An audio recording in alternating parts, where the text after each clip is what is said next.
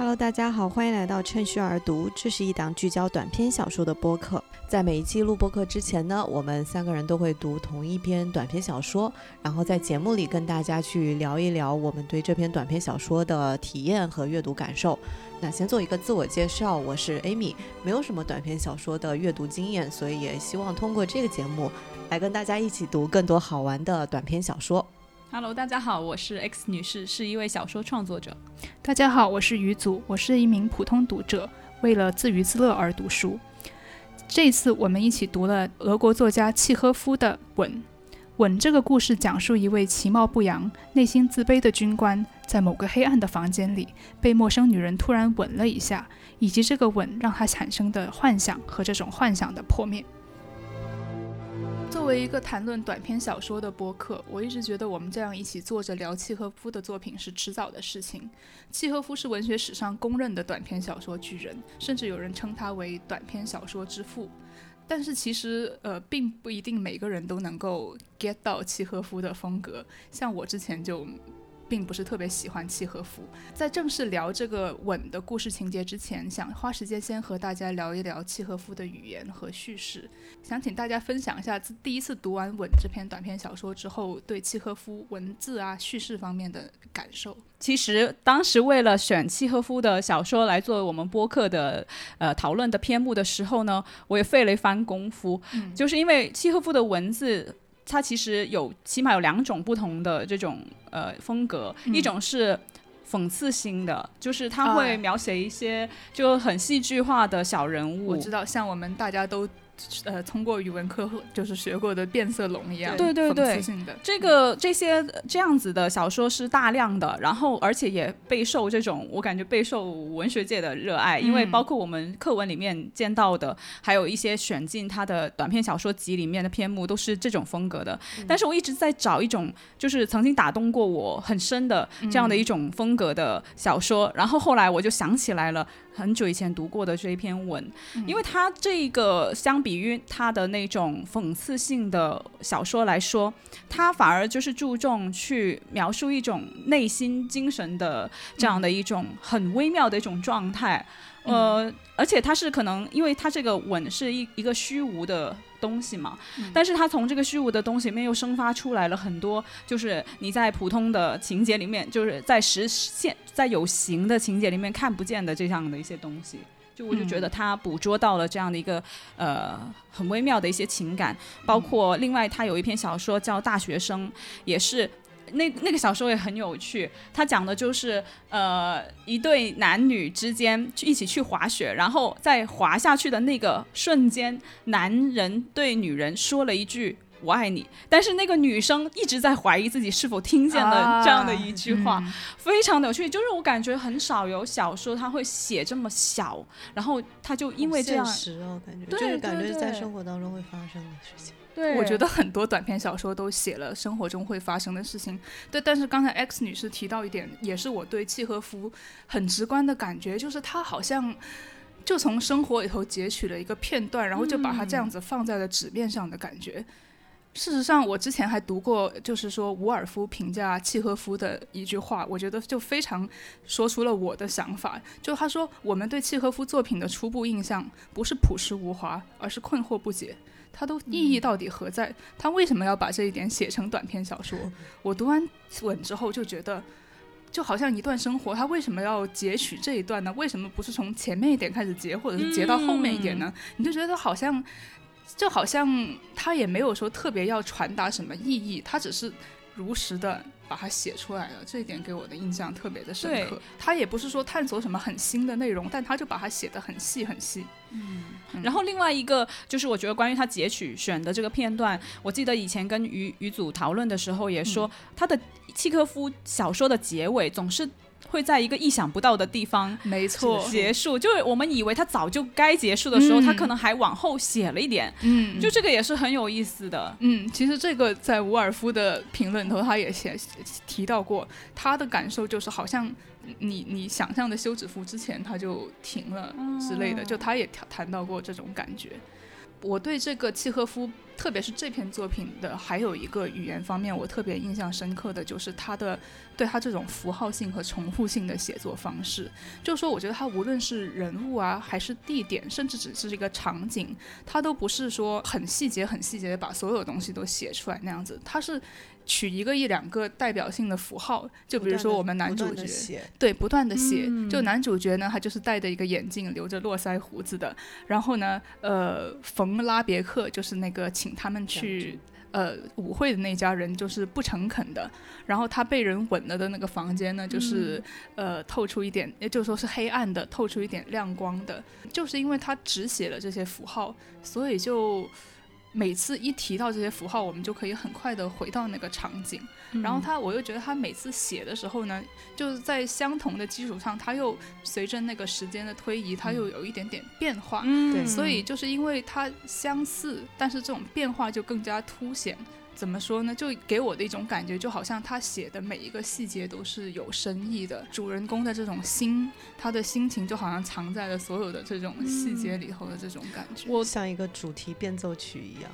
对，不断的有主题，但是不断的有在主题上的发展。第一次读完这个吻的小说，其实是很久以前了，但是我一直记得他的一个一些地方是在于，就是关于这个吻它的一种触感是什么样的，然后它伴随着这个吻的这种植物的香气啊等等，这些都会留在我的印象里。然后另这是就看不见的东西嘛，然后另外就是关于这个空间，我也特别有印象，就是每次我想起这个文章，我都会想起。自己站在一个分叉路，然后一条是向上上坡的路，一条是向下的路。这个就是小说里面讲到他们每回就是去这个呃陆军呃冯拉别克家做客的那条路上面，它确实就是有这两条路线的。然后不知道，因为我我第一次读完，可能我没有去想，就是为什么会有两条路。但是第二次读的时候，我就感觉这两条路是有一点的代表意，就是有点象征意义的。分享一下是什么象征？我没有想过有有注意这个吗？但是你们注意到它有两条路，对不对？我注意到了，而且我还在脑子里头想象了这两条路，就一条是高一点的，是穿过是穿过教堂，对吧？然后再过一个林荫道，然后去到他家。还有一条呢，就是你先从教堂旁边下去，然后那里是有一条小河的，你经过那条小河，然后再我其实画了一个图，我正准备说，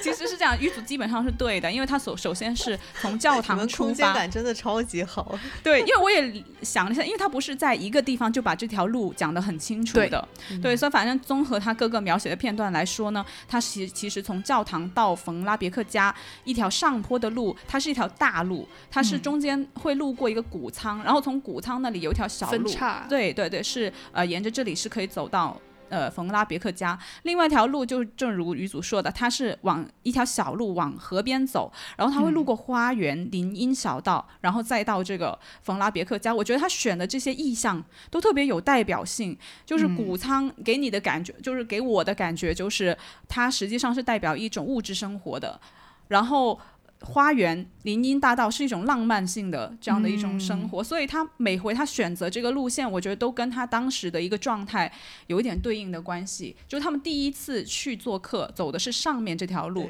但是当他第二次就是呃从那个家里回来的时候，他们走的就是河边，因为他当时那个吻就发生在这个家里面嘛，就是在发生这件事情之后，可能大家也喝了酒，就处于这种。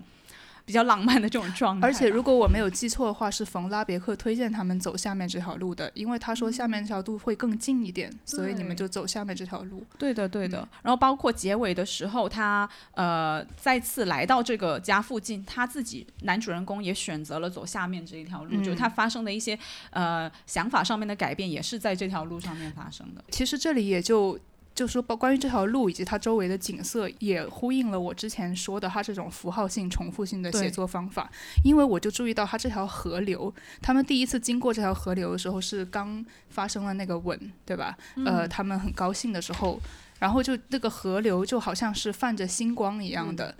这样子的感觉。然而，当我们主人公再一次经过这个河流的时候，他就已经有一点从这个文里头走出来了。那个时候的河流，呃，是反射着夕阳，应该是。然后月亮。哦，红月亮，对，像反正红月亮。然后那个时候，主人公就突然就觉得说梦醒了的那种感觉，对对所以那一切都非常的愚蠢。好像开始也是在那里，结束也是在那里。就其实如果这里是用我们语文课语文课上学到学到的很俗气的方式来。来诠释的话，这就是一种呼应。但在我看来，这个呼应并不是像我们以前写作文很简单那种开头提一笔，嗯结尾提一笔，而是说，就是因为你看到了呃反射着红月亮的这个河流，你就想起了当时反射的星星的这个河流，你就好像更加可以感受到主人公心灵的这种转变。所以我就，然后这种方式的描写出现了很多次，而且出现在很多很多细节里头，我就觉得他从这样子的方式来写心灵，就是用景物在把把把把人的心灵分散在景物里头，我觉得很。他其实是把他的精神里面的东西投射到了这些外外部的环境里面去，然后通过写这个环境，然后就你就能感受到，他又不只写他的内心，而且其实这个手法怎么说还是挺常见，但是我就很惊讶于他在这篇短篇小说里头他的这个程度，频繁的使用，因为第一次读的时候，大家一般都只注意这个情节嘛，嗯等于说你发生了什么。但当我第二次读知道情节的时候，我才意识到是，就说所有的它，哪怕是只是写了河流的一个闪光、一个反射，它其实都蕴含着主人公的心情在里头。然后意识到这一点，我就觉得。啊，契诃夫其实是一个很有现代性的作家，就他有时候对景物的描写，甚至有点让我想起那种意识流的写法，我就觉得很厉害。你们会被他景物描写的语言打动吗？我是会对他被他就是这种细节性的，他本身对景物的描写。那如果是同样的说是俄国作家的话，我就更加喜欢托尔斯泰的写法，因为他很宏大，就像那种呃经典的油画一样。不不一样。嗯，契诃夫的景物描写，他是给你塑造了就是一个舞台，就是故事嗯发生的舞台。嗯，啊，对，说到这个舞台感，我们故事在发生之前，就是说，哪怕他在引入这个男主角角色之前，他先花了很多的篇幅，就好像写了一个这个故事的舞台这种感就觉。前面最开始开头的时候的那种布布景感特别特别的强，嗯。他把一切都嗯、设置好了，然后那个主角一个他一个主角是后面才出来的出，现，嗯对，一直到就是都写了一一两页的篇幅了，然后主角的形象、主角的声音才出场这样子。我的一开始都没有意识到，原来那个就是我们的主角。啊，对，因为一开始 他先出了很多别的对名字，让你觉得有点迷惑。那我们要不要先聊一聊我们都很感兴趣的，就是说故事第一页发生的这个，他们到了这个村庄，然后有人来请他们去冯拉别克家参加嗯宴会的这一个骑着马来邀请他们的这个场景。有一个穿便服的男子骑了一头奇怪的马，然后向他们走过来。然后那个马是踏着一种好像细碎的舞步而且是打斜着走的。啊，对对对，好像也没有什么，就是这个穿着便服的男子，他忽然先从教堂后面先闪出来了，嗯，然后打斜，就这个小马有一种有一种马喝醉了的感觉。就他有一个奇异的开头，就是有一个不寻常的东西带来了一个新的消息，因为他其实是冯拉别克派过来邀请他们的这样的一个使者，对对。然后我也感觉马在这个小说里面，它好像是一种媒介一样的，一个是就是作为这个信息的媒介，就是那另外一个就是他们行军，因为男呃男主人公他其实是一个炮兵旅的就军团的这样的其中一员，然后他们需要骑着马就移动到。呃不同别的地方，方对，对。然后，所以这个马在那里也好像是，反正一个很重要的元素。嗯，就好像出现了马之后，人们就开始移动到他们需要移动的地方对对对，就感觉人活着，嗯其实我我觉得这个有点象征的意味，就是你活着，你也是被动的，好像被时间嗯推着你，就带着你走，嗯就有这样的就被安排了，就是人的活着很多东西是被安排的，对对被安排的明明白白的，随波逐流这样子。其实我觉得在整篇小说里面，他那个马呃扮演的就是一个交通工具的嗯。那种这样的一个角色，嗯。然后他会把不同的物理空间和这个时间全部都联系起来，通过嗯。人骑马，然后这些就是这样子的一个方式吧，我觉得。关于这个场景，我自己还有另外一个感觉，我觉得它有一种舞台感，它有一种那种剧剧目、嗯剧场开场那种报幕的感觉。因为他提到那个马和那个人突然从教堂那里闪现，斜着走到他们面前，传播了这个消息，然后又斜着退后，然后突然一下子一刹那间他就不见了。我是觉得有一种，呃，对，就是剧场开场，我们先来一个人报幕的那种感觉，然后一下子就不见了，然后呢？有一种不真实的感觉，就是对于我来说，好像就暗示着，就已经开始暗示后来发生的事情都是一种幻觉。对对对，我觉得他的那种怪异的这种小马的这种怪异性，其实也是有点暗示性质，就预示着好像接下来发生的事情就是是不寻常的。没错，因为他确实在是在呃这个冯拉别克家里面去发生莫名其妙的呃就发生了一个吻，就这对于男主人公来说确实是一件不寻常的事，所以我觉得这是一个信号。其实如果没没有前面这一段的话，假设这个小说直接从他们去到人家将呃军官将将军家里面，冯拉别克家里面，然后就开始后面的故事，你就会觉得好像就是跟前面有这样的一个带带有一点奇幻性质的这样的一个影子，如果加上了这个影子的话，这个故事就。具有某一种指向性了，因为如果你是比如说直接在一个宅子里发生的故事，它可能是有很多种可能性走向的故事嘛。但是在前面，我觉得它其实是设置了这样的一个基本的调调。我觉得 Amy 讲的这个点还有一个就是在空间上面，等于他在他不是先在他对，不是在他家里面直接开始，他是在家外面。首先就是这种戏剧感，因为契诃夫本身也是一个戏剧作家，还有写很多剧本，那这他可能把这个带到他的小说里面来，这种感觉。另外一个就是它这种空间的转换，我觉得也是让我非常沉迷的一个点啊，因为他在在他另外一些剧本里面，曾经我看过一个独幕剧，他就是讲男女之间这种情感的变化，就男的来这个女的家里面，其实是为了吵架的，就是他们是。就是两个地之间好像有一些纠纷吧，他是来吵架，但是随着他追着这个，就跟他一边吵一边从一个房间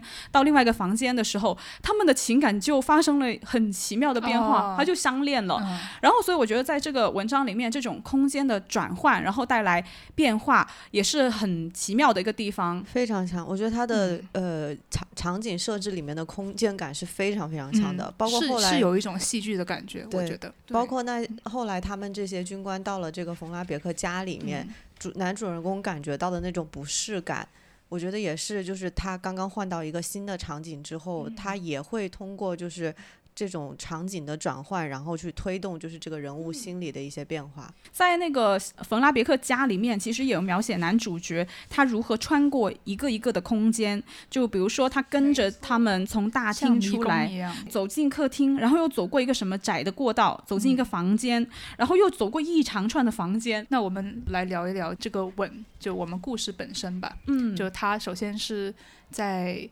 房子里头得到这个吻，然后最后在某一个节点，他又从这个吻带来的幻想里头出来。那么在刚就像刚刚 X 女士说的，她来到了冯拉别克家里大人的家里，然后她一开始是不适应的。我觉得在用我们现在的话来说，她就是有点社恐的一个人，对吧？她就觉得她自己格格不入，而且她觉得自己其貌不扬，然后女孩子们都不会喜欢她。嗯，在这种情况下。他穿过了像迷宫一样的房间跟走廊，最后迷路了。突然到了一个黑暗的房间里头，然后发生了什么？然后他描写那个房间也是很有意思的。他说他首先是看到正对面有一条门缝，然后从那个缝里面射进一条明亮的光，然后伴随着舞曲的声音呢，然后还有白杨一些花的气味。我觉得这个这个好像也是开启了一个什么的。奇怪的开关之类的，有点像爱丽丝的感觉，就是好像你去了一个什么样的兔子洞里头，然后发生了一些奇怪的事情。有这种感觉，我当时感就是看到这个地方的时候，我有一种就是好像我们在游乐场里面可能走进一个装置密室，是吗？大家可以看到，其实在这篇小说里面，它所谓发生的这桩。呃，在文章里面被誉为是一桩奇事的这样的一个片段，就是他被吻，被一个陌生女人吻的这个片段，其实是篇幅非常非常小的，就大概只有一两句话，然后就写写到，但他大量的篇幅前后全部都是在做那种环境的铺垫啊，然后人物心理的那些状况，他没有对那个。当时当下的那个场景，就是有那种非常聚焦的写。那我觉得也挺真实，就是在我们生活里面有很多事情它发生，对，只有一瞬间，但是它会在对你施加非常大的影响。在我看来吧，我觉得男主角他整一个的这种吻，他有两个顿悟的瞬间，一个就是他被他被吻了，然后他被吻了之后。被在这个黑暗的房间头被陌生的女人吻了一下，然后他觉得他自己被一种生平从没有经历过的新感觉来抓住了，他起了一种古怪的变化。嗯，在那之前，其实他还有就是他有一个过程，他是首先羞的不得了，因为我觉得其实在，呃第一次他有这样的想法，就刚刚被吻的时候，他觉得就是男主角觉得那个吻他的女人是带着憎恶躲开的，然后这然后他之后就是觉得羞的不得了，嗯。是有一种非常嗯、就是蒙羞的感觉，可能不管是在道德上或者在什么样的方面，都会觉得自己就是不。不应该就是配就配不上的那种感觉，我觉得其实其实也呼应了，就是男主角一开始出场的时候，作者去描写他其实是一个非常就是比较卑微的，然后自卑的，对比较嗯比较没有光彩的这种感觉。因为他说就是在描述那个男主人公看到就是男性就是跟女性一起跳舞的时候，他说看了总是很喜欢，可是无论如何也不能想象自己会成为那样的男人，不会发他生在是那种自己心态身上然后到了吻了之后，他的整个世界就好像开始了变化，他看待这个世界的方式都不一样了，他说他忘完全忘了自己的背。有点驼，对，吧？然后他也没有光彩，嗯呃，就是络腮胡子、貌不惊人的这种样子，他都忘了。这个吻发生的只有几秒，吻给他带来某种幻想，然后这个幻想随着这个时间的推移，然后随着这个空间的推移，包括他呃，就是说跟随呃团队去这个呃驻扎地，然后又回来，他的吻好像在他的心中不断的发酵不。断的发酵。不断的回味，我感觉嗯他一我觉得遍一遍的。第一次其实他刚刚被吻的时候，除了我们刚刚呃说到的那种他觉得蒙羞的状态，他的嗯第一个比较大的心理波动应该是他想去找出来到底是谁吻了他，在那一群聚会的人当中，然后他就自己通过就是那些细节的回忆，然后呃断定说就是这个吻吻他的呃主人，就是吻他的这个女人是一个。他看到的不同的人的一个组合，没错，而且呢，他还花了很多篇幅来写他，就是说虽然随意的这样组合了一下，但是他一直都。还是想不起那个人的模样，毕竟他根本就没有见过嘛，对吧？但是随着他经过了一个很无聊，他们离开这个村庄，经过了很无聊的行军之后，突然他有一天就在幻想里头清清楚楚的出现了吻过他的那个姑娘的模样，然后从此之后他就没有忘记，然后在出现这个模样之后，他就把他的幻想又上了一个新的 对，台再往。前拉了很多，就包括呃想象他们战争、离别、重逢，跟妻子儿女。对，而且到了驻扎地，他在参加游乐的时候，他还要在内心请求这个幻想中的人的原谅。其实我是当时读到的时候，我就是觉得，就是说他的这种呃越来越夸张的幻想，事实上是跟呃。跟周围的那种对生活的那种苦闷和沉闷的描述是形成了一种很强烈的对比的。我当时读到的感觉就是啊、因为这个人的行军生活实在是太无聊了，所以他必须要有一个逃离。我还观察到一点，就是他不仅是在想象这个女人给他的吻后续带，就是在他脑子里的这些场景，他脑补出来的这些很多非常美好的场景，而且他还有一个自知跟自觉，就是说他一直在想，就是这个东西是不断的消逝的，他其实有感觉到那些幻想。好像。捧在手里的沙子一样，哦，就是像像水银一样会对漏，不断的，漏，嗯。他其实是有这种，就是有一点有一点珍惜，但是又对他很怕，很怕它它消灭失的这种感因为他在中间他们行军下山的时候，就是大家喊，就在他幻想的过程中，有人喊刹住车，然后他也得跟着喊刹住车。可是这个时候他又怕喊喊这么一声，又搅乱了自己的这个幻梦，把他带回现实。我觉得就是 Amy 刚刚讲的这样子的，小心翼翼的这样的感觉。我特别还想跟大家一起聊一聊，就是他们行军的那个过程。他们离开这个村庄，然后走向某一个驻扎地的时候，一直在描写景色非常的无味，而且我在我看来，它是有一种很瞬间的主观跟客观的不停的变化，就是一下子说啊，比如说这个马上面。绑着一块粗笨的样子可笑的小木头，但他下一秒钟就会说，我们男主角知道这块木头做什么用，并不觉得它可笑。就是他这种男主人看一个东西，跟我们客观其他人看一个东西之间的对比，好像更加凸显出，就是这一切对于男主角来说是多么的无聊。他已经见过千百次呃，他的视角也很有趣，因为他是先写他眼睛前面的路有什么，然后他往后看又。看到什么，就往前只看到灰尘和人的后脑勺，往后也是只看到灰尘和人的脸。我觉得这个描写也很妙，就是感觉你的前和后好像就是你的过去和未来都是这样的东西，就有有一种感感觉。就是因为看到他的生活这么的贫乏，我才更加理解说他到底为什么一个这么简单的吻就会给他。这么大的幻想空间，因为这个吻其实他前面也有说，要解释起来其实非常的简单。就虽然这个事情嘛有神秘和浪漫的性质，但其实也就不过就是有一个姑娘或者太太跟别人约定在了那个黑房间里面相会，然后没等到那个人，然后以为男主人公就是那个情人，所以才呃上去呃给了这样的一个吻。其实他早就想明白了这个事情。实际上是怎么样？但是他就忍不住还会有后面的这样的一些幻想。这个其实也让我想起，就是之前我们聊过的韩国作家金爱兰，他在另外一个小说《四方印记》里面捕捉到了一种感情，我觉得跟这个很能对照起来。他是说，主人公决心要经历一生最艳情的时刻，以便日后某一天拿出来回味，一个人挺过那些枯燥的瞬间，希望时光快点流过的瞬间。那我觉得在这篇吻的小说里面，男主人公也是借着这个幻想一直在。支撑他度过这些乏味的行军的时光。那然后呢？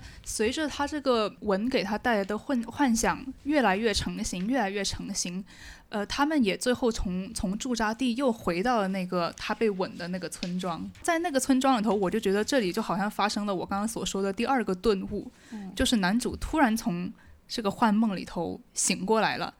发现生活竟然是这么的无聊和乏味。我感觉其实这个事情在前面行军的时候，它还有一点点的呃，慢慢的这种一点点的暗示。因为行军上面的马也发生了一些事情，就是马有受伤，然后呃，就是结合我们之前说的马作为一个。比较有象征意义的这样一个元素在小说里面，就是他为什么要写行军的路上换马掌的时候钉伤了这个马的蹄子这件事情？我觉得，嗯，不知道大家怎么看，就是不是有一点暗示在里面？就是我觉得他有暗示，后面他见不到。这个事情是不是在这里也有一点？其实我怎么说呢？我觉得他本来就是见不到的。你你他本来就是被一个虚无缥缈的人吻了一下，然后明显是吻错了。他后面发生这些，就是他幻想的这些东西，本来。从我们现实生活中来考虑，它本来就是不可能发生的事情，所以它的幻灭也是迟早的事情，是这个故事必然的走向。但他也写到，就是男主人公就算不见，他觉得就算见不到这个人，他也想回到那个房间里面，就是再次的重温一下那种感觉。我刚刚其实是一直很想问大家，觉得他到底是什么时候从这个幻梦里头醒过来醒过来的？而且我想提醒大家注意这个日期，八月三十一号。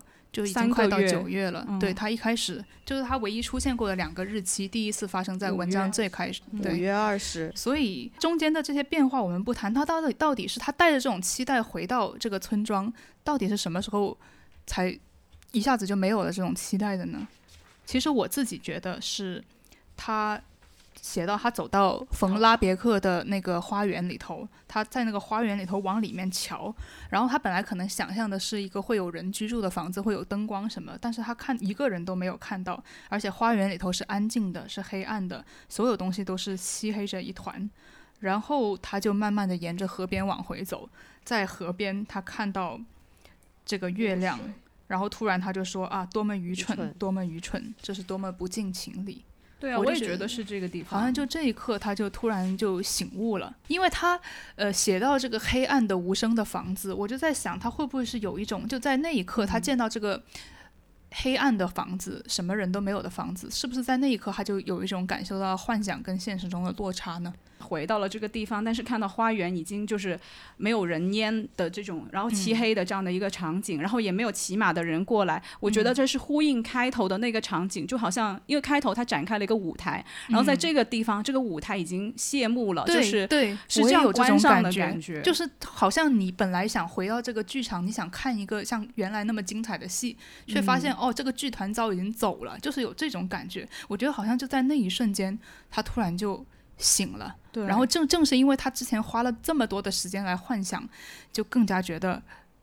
生活更加的贫乏了，比比没有幻想的时候更加的贫乏，嗯然后自己比没有幻想的时候更加愚蠢了，就有这种感觉。对，包括他看到这个奔流的河水，我觉得这个也是一个很重要的意象，因为他这里在他觉得呃再也不盼望什么的时候，他写这个河水奔流着，谁也不知道它流到哪里去，为什么流？我觉得这就是对能解释他为什么这个幻想会破灭，因为他感觉到一切都是一个无意义的轮回。虚无的，对而且就像河水，它蒸发，就是它流到海洋，然后它蒸发，然后又变成雨水，就是像人生一样，你经历的事情，它好像一直在，只是一直在循环、重复、轮回，但是一切都。没没有有什么意义当然它嗯也会一些变化，就是嗯，比如说它会有一些小小的变化，但是最终这些变化其实实际上都是一样的，就像这两条路都是没有意义的。对，而且就是我又回到之前讲到的那两条路，我觉得它两条路它的终点其实是都是一样的，你只是经历了不一样的风景，但是最终你到达的那个地方都是一样的。我感觉就像人生，就你的终点都是一样的，你只是有不同的过过它、经过它的方法。但是人们不是说，呃，经过的过程也才是重要的嘛？对其实我是觉得，就从另外一个角度吧，因为这个文章、这个小说的角度是觉得好像有一点让我们看到这种幻想的这种可笑的地方。嗯，但是其实我读的时候，我又觉得说，贫乏的人生有一点幻想，难道不是幸福的事情吗？我是是，所以我觉得这就是为什么契诃夫截取了这个瞬间写给嗯我们看的感觉，虽然它嗯最后破灭了。对，我觉得其实到最后他的。就是他最后文章最后的那个调调，其实是有一点点悲伤的是很，悲伤的，因为嗯因为他说，他说当时看到那个军官再次派出了信使，就是喊他们去他家里的时候，他内心是有一阵欢腾嗯，起来，但是随后他又立刻扑灭了他，对对对然后回到床上去，觉得啊，这对，因为是另外一个将军对在在那对个，有一种变化，对吧？他就好像啊已经对生活没有期盼的那我觉得种感觉了。就算是有类似的将军，也许他会经历类似的东西，但他好像已经已经不看想透了，去了对啊，就是看透了。而且我觉得有一句特别特别嗯悲伤的话，他说他想起命运怎么样化为一个不相识的女人，对他温存了一下，又走了，就是这种感觉。或许男主角觉得这一切都是徒劳无功的，但是我觉得从我们的人生来看，其实人生很多东西你想起来都是幻觉，但是我们还是从那些里头得到了安慰。我又想起就是契诃夫写这个。在这个小说里面写人的一些特点，嗯因为他最后其实再回到这个地方，是另外的将军来邀请他们做客嘛，就有一点重复性。这个东西在开头其实也有暗对，示，他就不停的在重复，因为在开头他写拉冯冯冯拉别别克的时候，嗯他其实写这个人，他他也不是猛地写他的独特性，他是在消解他的独特性。他是说嗯这个人好像就这个名字也不是一个常见的名字，因为他们会把他的名字跟另外一个人弄混、啊。呃也不是不常见的名字。当当时他来呃冯拉别克来邀请他们的时候，别人还以为是另外一个将军。然后呢，这个呃将军来邀请大家喝茶这个事情也并不是什么很奇怪的事情，因为好像每到一个地方就是大家都会有这对样的会有。这样的、嗯呃操作。嗯，所以我就觉得他通过这种描写的方式，好像就把里面你的经历、你经历到的事情，他们的这种独特性，好像也消解掉了。就好像你总是会遇到这样的事情，就有这种重复性，也就是回到刚刚讲所讲的这样的一个轮回里面，好像。想要去指出比较，我觉得这个就是，我不知道这个是不是作作者就是对于，比如说生活或者是他自己的一一种想法吧。我个人觉得契诃夫他其实就是跟其他的俄罗斯作家，比如像托尔斯泰或者托斯妥耶夫斯基这种作家比起来，那种作家的他们另外两个人的目的性就很强，他们总是想通过文章让你得到传达些什么，一些什么传达他的宗教的感觉，或者他对生活的这种感觉。但是我觉得契诃夫好像是没有什么结论性的，就他没有什么一定要逼你得出某一个结论的那种感想，这是我自己的想法。对，而且我觉得契诃夫他的戏剧性不是在于这个东西它多么的独一无二，就是发生的这个事情多么的偶然，然后呃所有天时地利人和，然后它发生就。是感觉好巧的那种。嗯，他不是这样的。契诃夫他是把一个就是你经常会发生的这样的一个事情，拿出来，然后无限的去探索它。对对对。但是它给你的感觉，这震撼也是蛮大的。嗯，这个故事其实很普通，但是它到底什么打动了我们？因为这个他写的是一个吻，但是我觉得我从里面感受到的是一种爱情，就是爱情的幻觉。就我感觉到，虽然他是没有一个实体的对象，也没有就是这种双向的这样的一种感情在里面的，但是通这，但是我觉得这恰恰就是爱情的一个本质啊，就是你的爱情发爱情的发生，其实只是大部分的东西都是你的一个幻觉，就是你对别人的一个举动的一种诠释。呃，就回到我们。当时讲张爱玲的那个封锁的时候，我觉得是类似的一种观点，然后也是这一点打动了我们吧。因为我可能我是一个情感生活比较贫瘠的、比较少的这样的一个人，所以我的情感生活很大部分的程度也是像这个男主人公这样子，通过幻想。来延续的，在这方面我也是特别的跟男主人公有共鸣，特别是文章中提到说他在说男主角的幻想嘛，然后他男主角一边幻想，他又一边说我现在所梦想的一切，我觉得不能实现的，就等于说他的爱情，他觉得不能实现的，人们少有的一切其实是很平常的啊。他这个同事也经历过爱情，那个将军也经历过爱情，他虽然还没有经历过，但是他这其实都是很，就是他告诉自己说这其实都是很平常的。我读到这里，我真的是我就觉得。啊，这种强烈的这种落单的感觉，对吧？就是因为他落单，就他其实怎么说，他的感情生活他其实是很不满意的，他落单，但是就是因此他又有很多很多的幻想，就是我就觉得在这一点上，好像跟男主人公有一些共鸣，然后这种共鸣也是很打动我的部分。关于契诃夫的作品，整体上我们也有一些自己的看法，大家可以来听听看。没有赘笔，就他写的每一个东西，你回头去看都非常有意义，而且这种意义是随着你不断的去读，它不断的显现出来，然后就是到导致他的文章是很耐读的。嗯，然后其实我们这个节目今天是聊一个小时，但是其实你要聊三个小时，我觉得都可以。对，它充满了很多很多细节，我们都还没有碰到那个边，所以我就觉得，就是其实作家能够到这个程度是很厉害的，因为他首先。需要的就是节制，就是你，你有时候你觉得契诃夫，特别你小时候学契诃夫，你觉得。这么简单的东西，只要我能想到这个故事，我也能把它写出来。但其实绝对不是这样。对，而且他一百年你也写不出来。小小学语文课选的他那种篇目，就是很他很犀利的这种文笔，又跟这种很温温和、很温情的这种有很不一样的地方。因为我我其实是不太喜欢他那种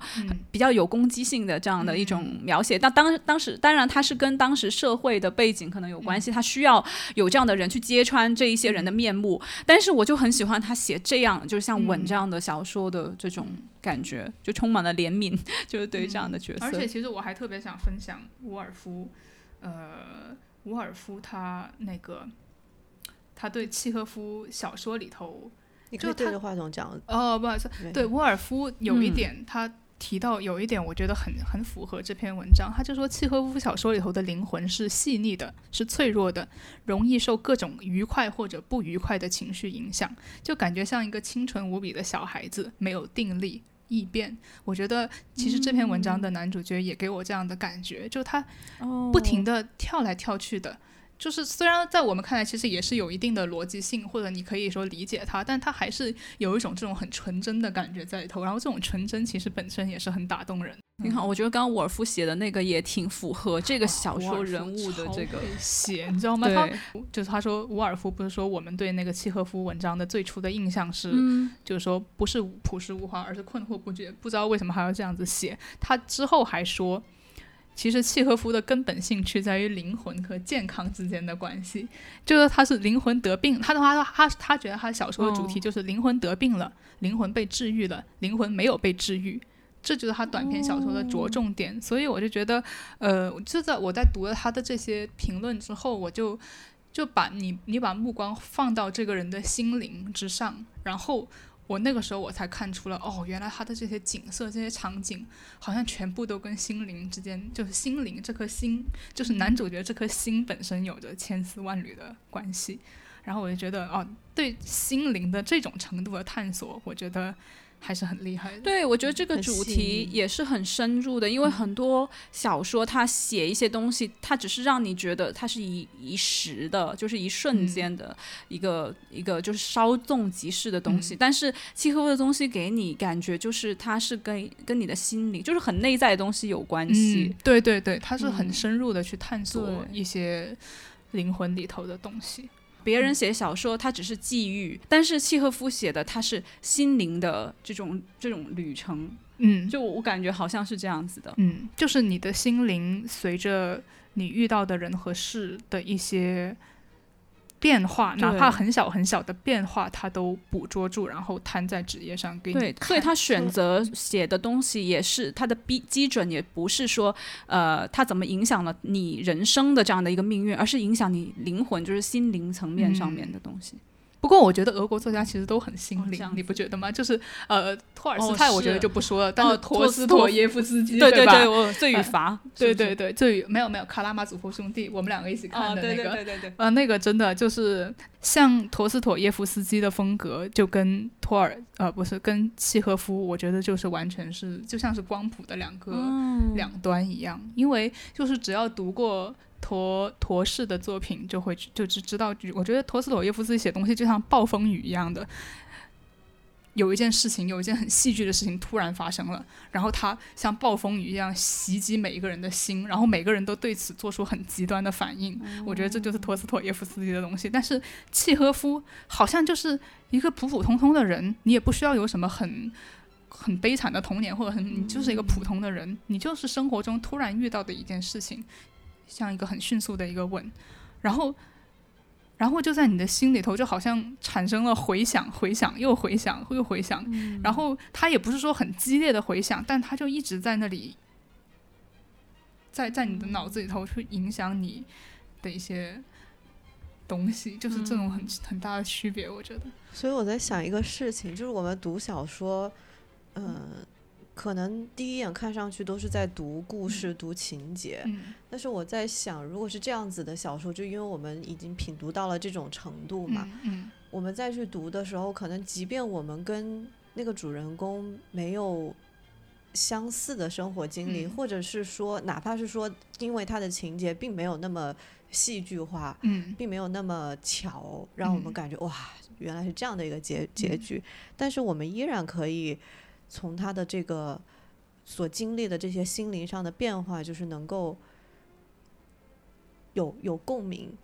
嗯，对，因为我觉得人的心是很有像的，共振对对对心是对对很像的，我也觉得是。就是即便没有发生同样的事情在我们自己身上，嗯但是我们依然感觉到非常强的那种共振在里面。嗯，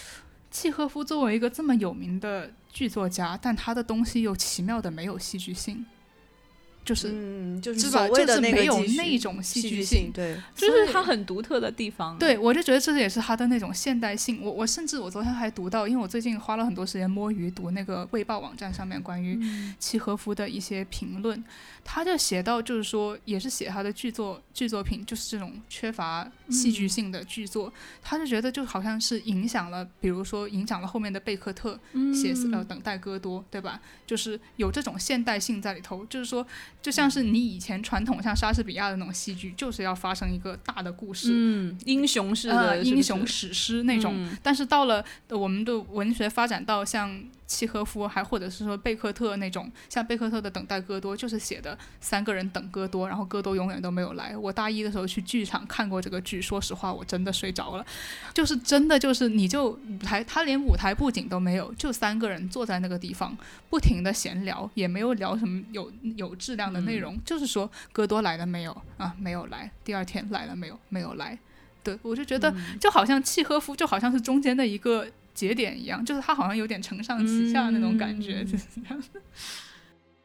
在最初写关于这个趁虚而读这个播客的介绍的时候，我曾经引用过史蒂芬金的一句话，就说短篇小说就像是黑暗中来自陌生人的一个吻。那么，其实我们这篇短篇小说写的正是黑暗中来自陌生人的一个吻。这个吻对于主人公来说，可能是惊喜，可能是意外，也可能是失望。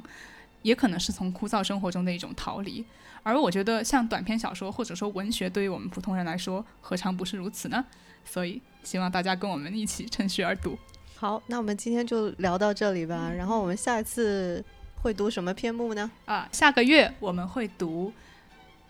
美国作家 J.D. 赛林格的网红名篇《破碎故事之心》，请大家期待。非常期待了，谢谢，好，谢谢大家，下期再见，拜拜拜